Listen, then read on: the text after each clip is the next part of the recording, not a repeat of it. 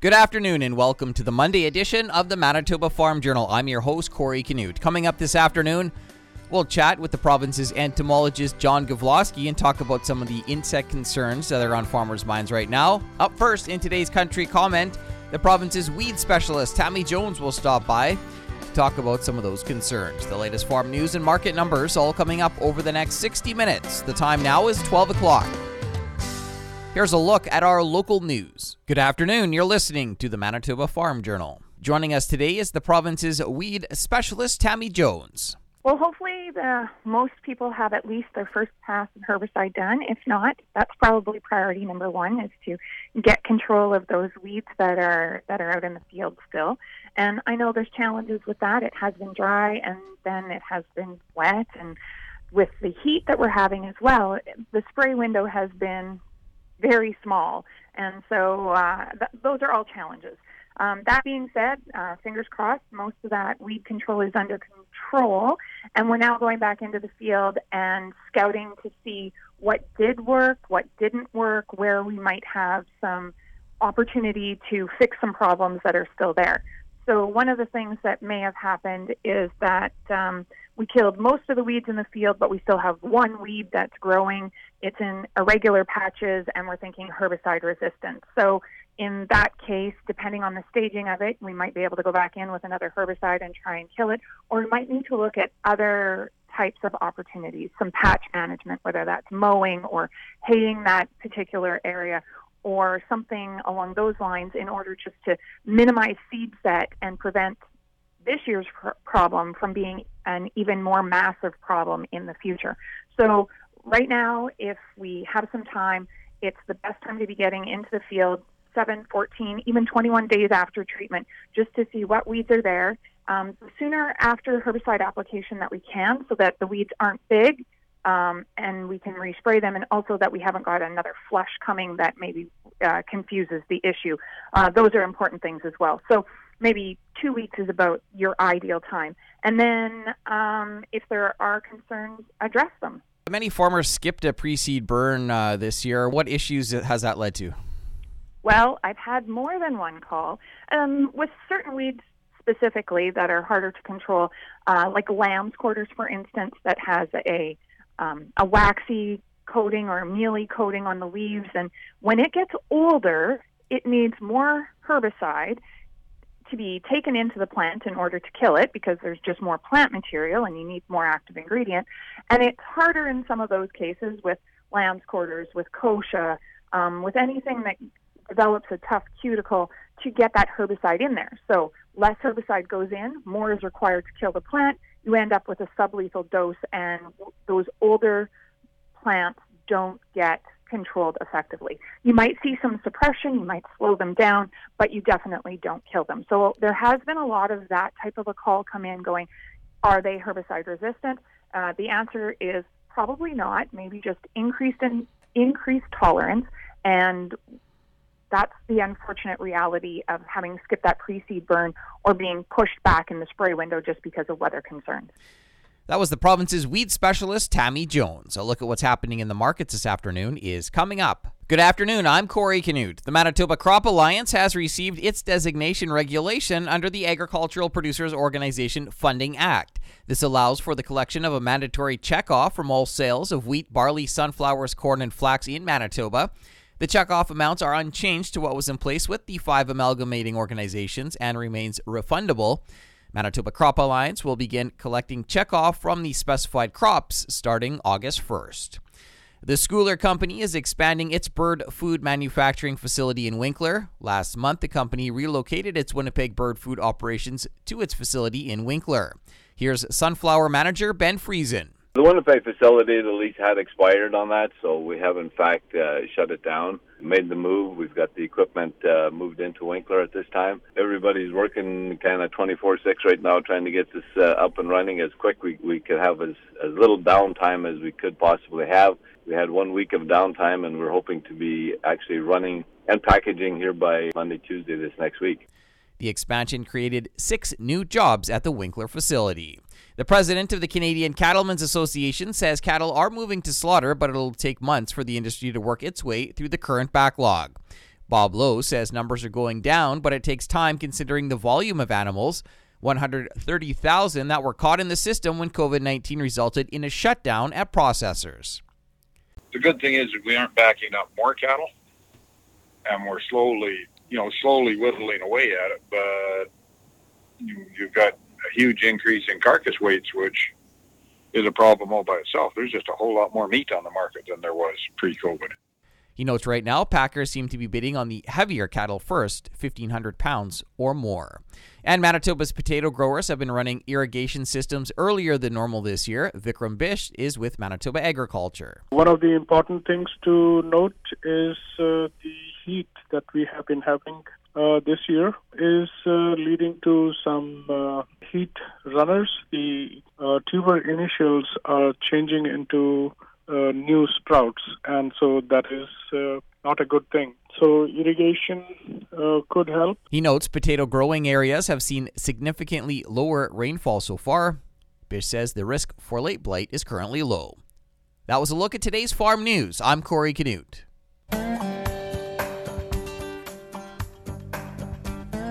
Good afternoon and welcome to the Prairie Ag Wire for Monday, July 6th. I'm Corey Canute. Coming up today, we'll have details on Saskatchewan's $4 billion irrigation project.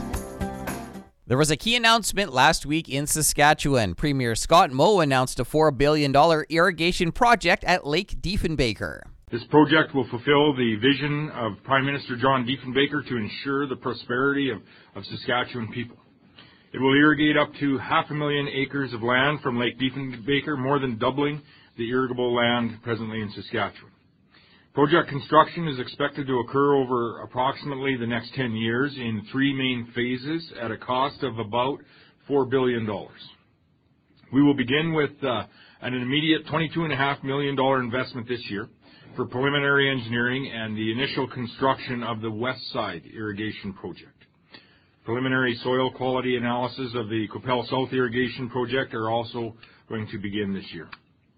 Phase one of this project will include the rehabilitation and the expansion of the existing West Side Irrigation Canal system, and this work will increase the amount of irrigable land by about 80,000 acres in the area. It is considered one of the most shovel-ready irrigation projects in the province, likely the nation, with 90% of the current canal already in place. Phase two will see the further expansion and build-outs of the West Side Irrigation Project, adding an additional 260,000 acres of irrigable land. Once fully built and developed, the project will eventually see land made available for irrigation near Macrorie, Milden, Zealandia, as far north as Delisle and Asquith. Phase three of the project will see the build-out of the Qu'Appelle South Irrigation Project, adding an additional 120,000 acres of irrigable land. Starting at Lake Diefenbaker and going south, the project would run near the communities of Tugaske, Eyebrow, and down to Marquis and into ultimately the Buffalo Pound Lake. It would provide the Moose Jaw Regina corridor in southern Saskatchewan with a secure water source for the next century and act as a catalyst for significant industrial expansion in the years to come. Agriculture continues to be the backbone of our economy, and at no time is that more evident than this year as we address the COVID-19 pandemic. Our producers have made tremendous progress in diversifying the crop production that they are, producing and attracting more value-added processing into the province. Increased irrigation opportunities support this work and in turn increase on-farm profitability, increase our value-added processing opportunities, as well as attract business and employment. The project is estimated to create 2,500 construction jobs a year over 10 years, with initial estimates showing the investment will result in 40 to 80 billion dollars in provincial GDP. The three phase 10 year project will not only benefit the agriculture industry in Saskatchewan, but also help stimulate the economy.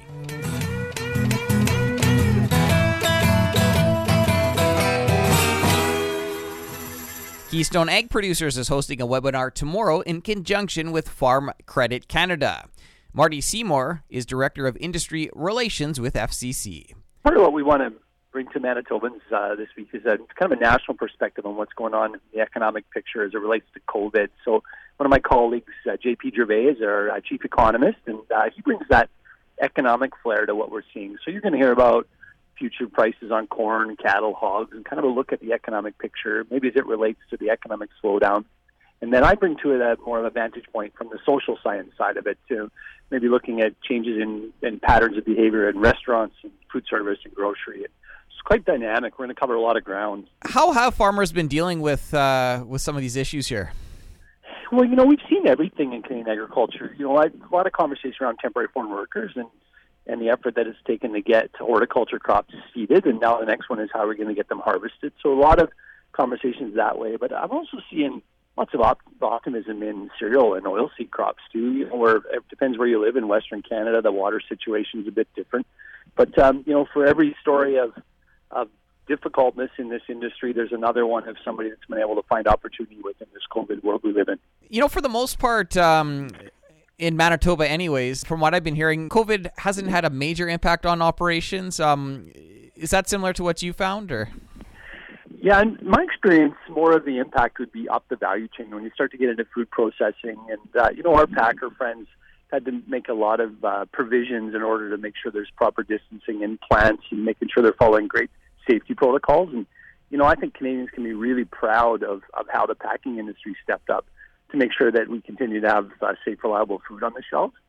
You know, if you go into grocery, you know, looking at uh, changing of some of the product mixes that were offered. So a lot of companies we saw instead of offering three different bag sizes of flour, for example, maybe switch to two, so that they could deliver. Um, you know, I'd say just deliver on the volumes. We saw grocery purchases up 18 percent, uh, and that all shifted from what we saw in the restaurant industry. So, you know, bacon was hit hard at first, and French fries, and know, those are things that Manitobans can can see themselves in. Uh, so we're going to talk about that in this webinar. One area that has seen a seen a big hit is um, you know uh, beef beef prices uh, with the plant closures. Is that something that'll be touched on or? Yeah, we're definitely want to take a look at the future prices of all meats. Um, you know, particularly beef and pork, where we've where we've seen some slowdowns in packing, and we haven't not hadn't experienced it as much in pork in the west, but the beef side for sure. That's a national story that, that people are aware of, and and of course, it has had an impact on retail pricing and, and pr- pricing at the farm gate too. So, we want to take a deeper dive with JP, our chief economist, to look at what the what the trends are showing us, and maybe help give some of those uh, farmers and food processors in Manitoba just a different view on what the future looks like. That was Marty Seymour with Farm Credit Canada. The group, along with Keystone Egg Producers, is hosting a webinar tomorrow talking about the financial impact of COVID 19. That's it for the Prairie Ag Wire for today. If you have any questions or opinions to share, send them to us by email, the farm desk at goldenwestradio.com. Thanks for listening and have a great afternoon. I'm Corey Canute. The Prairie Ag Wire will return tomorrow on the Golden West Farm Network. Time now for a look at the farm calendar. A webinar on emerging trends in egg and food takes place tomorrow starting at noon. You can go to the KAP website for details. A farmer appreciation lunch takes place Tuesday, July 14th at Plum Coulee Bergthaler Church parking lot. A drive-through lunch will be served from 11:30 until 1 featuring Danny's Whole Hog. The official Manitoba Hunter Safety Course is now available online. Visit huntercourse.com to register. And the Roland 4 H Museum is now open for the summer. Hours are 1 to 4 p.m., Monday to Friday.